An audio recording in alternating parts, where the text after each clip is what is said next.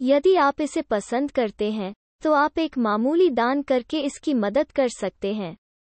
आपकी सहायता भविष्य के एपिसोड में उपयोगी होगी। आप ओपी के माध्यम से दान कर सकते हैं या सदस्य के रूप में पेट्रियन में शामिल हो सकते हैं। परिचय अनुभाग में आपको पेट्रियन के साथ साथ एक उपी पते का लिंक मिलेगा।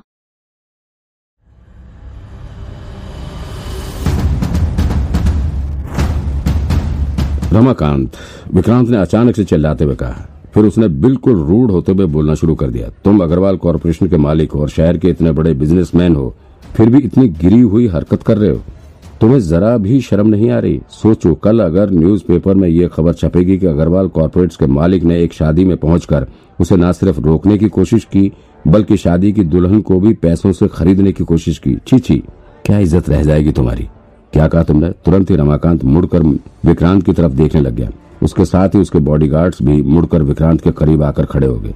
वो मानो बस रमाकांत के इशारे का इंतज़ार कर रहे हो और पल भर में वो विक्रांत को ज़मीन पर चित कर देंगे। लेकिन रमाकांत ने उन्हें अपने हाथों से इशारा करते हुए रोक दिया।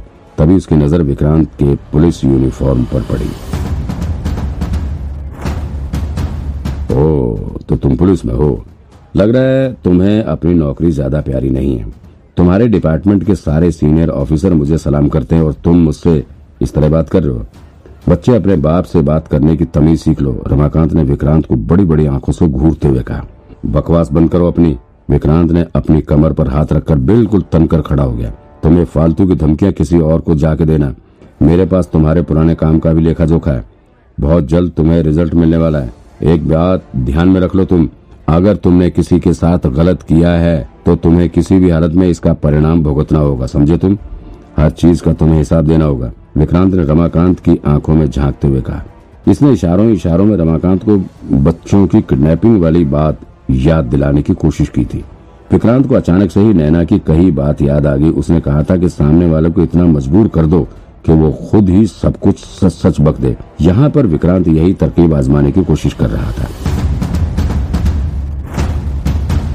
क्या बोला तूने? साले मरना है क्या तुझे? अचानक से एक बॉडीगार्ड ने विक्रांत की कॉलर पकड़कर उसे धमकाते हुए कहा। लेकिन रमाकांत ने तुरंत ही उसे दूर हटने का इशारा कर दिया। विक्रांत अपने चेहरे पर शैतान वाली मुस्कान लेकर रमाकांत को घूरे जा रहा था। हे, अब जब तुम्हें सुसाइड करने का इतना ही शौक है तो मैं क्या कर ही सकता हूँ? अब बस हिम्मत है तो इतना बता दे कि कौन से ब्रांच से हो तुम। रमाकांत ने भी हँसते हुए कहा, लेकिन उसकी इस हँसी के पीछे कितना क्रोध छुपा हुआ था, ये कोई नहीं बता सकता। नोट करो, नाम Vikrant Vikrant Saxena, inspector crime branch, DN Nagar, Mumbai police. अच्छे से याद कर लो, तुम्हारे बहुत काम आने वाला है, क्योंकि मेरे पास तुम्हारे सारे काले कारनामों का रिकॉर्ड है। विक्रांत ने कहा, इसके आगे उसने कहा, मैं उन्नीस सौ चौरानवे के किडनैपिंग केस पर भी काम कर रहा हूँ। ये बात उसने सिर्फ़ रमाकांत का एक्सप्रेशन देखने के लिए कही थी, ताकि वो अंदाज़ा लगा सके कि वाकई में रमाकांत का इस केस से कुछ कनेक्शन है या नहीं।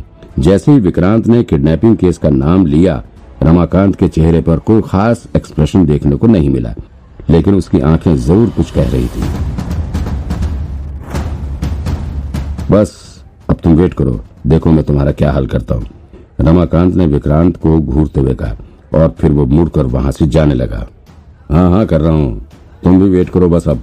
मैं बहुत जल्द अशोक और करण को इंटेरोगेट करने वाला हूँ, और फिर मैं गजेंद्र ठाकुर को भी ढूंढ लूँगा। विक्रांत ने एक और दाव खेला और इस बार रमाकांत फंस गया। उसके चेहरे का रंग उड़ गया। वो अपनी जगह पर थम गया। उसके कंधे कांपने लगे। विक्रांत को अच्छे से पता था कि उसके शब्द रमाकांत के होश उड़ाने के लिए काफ़ी है। विक्रांत का दिल ज़ोर ज़ोर से धड़कने लगा। क्या सच में रमाकांत अग्रवाल का किडनैपिंग केस से कोई कनेक्शन है? क्या सच में उसकी तरकीब काम कर गई? रमाकांत के कदम वहीं रुक गए। वो मुड़कर पीछे विक्रांत की तरफ़ देखने लग गया। उसने विक्रांत को ऊपर से लेकर नीचे तक ध्यान से देखा और फिर बोल पड़ा, क्या कहा तुमने? विक्रांत ने उसके इस सवाल का कोई जवाब नहीं दिया। वो बस मुस्कुराते हुए रमाकांत की तरफ़ देखता रहा। मानो वो खुद रमाकांत के मुँह से सब कुछ सुनना चाह रहा था। रमाकांत कुछ पल तक खड़े होकर विक्रांत को देखता रहा, लेकिन विक्रांत चुपचाप खड़ा रहा। दरअसल विक्रांत इस वक्त रमाकांत की आँखों में अपना अदृश्य कैमरा फिट करने की कोशिश कर रहा था। विक्रांत अच्छे से जानता था कि यहाँ से जाने के बाद रमाकांत ज़रूर उसके खिलाफ कुछ न कुछ एक्शन लेगा। ऐसे में उसका सामना करने के लिए विक्रांत को खास तौर पर सावधान रहने की ज़रूरत है। अब चाहे रमाकांत उस किडनैपिंग में इन्वॉल्व रहा हो या ना रहा हो, वो किसी भी हालत में विक्रांत को नुकसान ज़रूर पहुँचाने की कोशिश करेगा। इसलिए विक्रांत को सावधान रहने की ज़रूरत है। अपनी सुरक्षा के लिए ही विक्रांत ने रमाकांत की आँखों में अपना अदृश्य कैमरा फिक्स करने का प्लान बनाया, ताकि उसकी गतिविधियों पर नज़र रख सके। इसीलिए विक्रांत बड़े ध्यान से रमाकांत की आँखों में देख रहा था। कुछ पल तक विक्रांत को घूरते रहने के बाद रमाकांत ने विक्रांत को नीची नज़रों से देखने के बाद कहा, बेवकूफ़ साला। इसके बाद रमाकांत वहाँ से मुड़कर चला गया। उसके मुड़कर जाने के बाद ही विक्रांत को लगा कि कहीं रमाकांत पर नज़र रखने के लिए ये इनविजिबल कैमरा कम ना पड़ जाए। इसीलिए उसने रमाकांत के ऊपर नज़र रखने के लिए कैमरे के साथ ही हिडन माइक भी लगाने का प्लान बनाया, ताकि वो रमाकांत की बातें भी सुन सके। लेकिन जब तक विक्रांत अपने इनविजिबल माइक डिवाइस को रमाकांत के ऊपर फिक्स करता, तब तक वो मुड़कर वापस जा चुका था। विक्रांत ने फिर भी पीछे से उसके शरीर पर अपना माइक लगाने के लिए फेंका लेकिन तभी रमाकांत के पीछे से एक औरत गुजरने लगी। इत्तेफाकन ये अदृश्य माइक उसके ही शरीर पर जाकर फिक्स हो गया। रमाकांत वहाँ से चला गया। विक्रांत ने दोबारा से माइक को फिक्स करने की कोशिश की, लेकिन वो ऐसा नहीं कर सका। दरअसल विक्रांत के पास इस माइक को दोबारा से फिक्स करने का कोई मौका नहीं था। विक्रांत ने अपना सिर पीट लिया, लेकिन तभी उसकी नज़र उस औरत पर पड़ी, जिसके ऊपर यह माइक फिक्स हुआ था। वो औरत बहुत ही खूबसूरत थी। होठों पर गाढ़ी लाल लिपस्टिक थी और उसने सुर्ख लाल और काले रंग की साड़ी पहन रखी थी। अब तक रमाकांत यहाँ से जा चुका था तो विक्रांत ने तुरंत अपने कैमरे को चालू करके रमाकांत की ओर नज़र रखना शुरू किया। रमाकांत उस लॉन से बाहर निकलकर पहले होटल के अंदर की तरफ़ जाने लग गया। रास्ते में वो अपने बॉडीगार्ड से कुछ बात कर रहा था।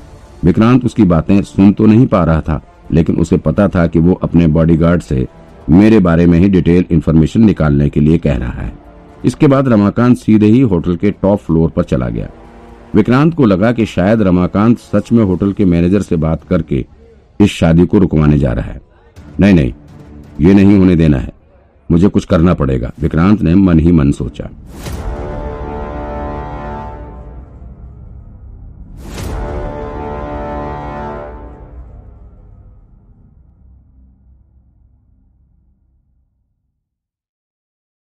If you like it, you can help it out by making a modest donation. Your assistance will be useful in future episodes. You can donate through UPI or join Patreon as a patron. In the About section, you will find a link to Patreon as well as a UPI address.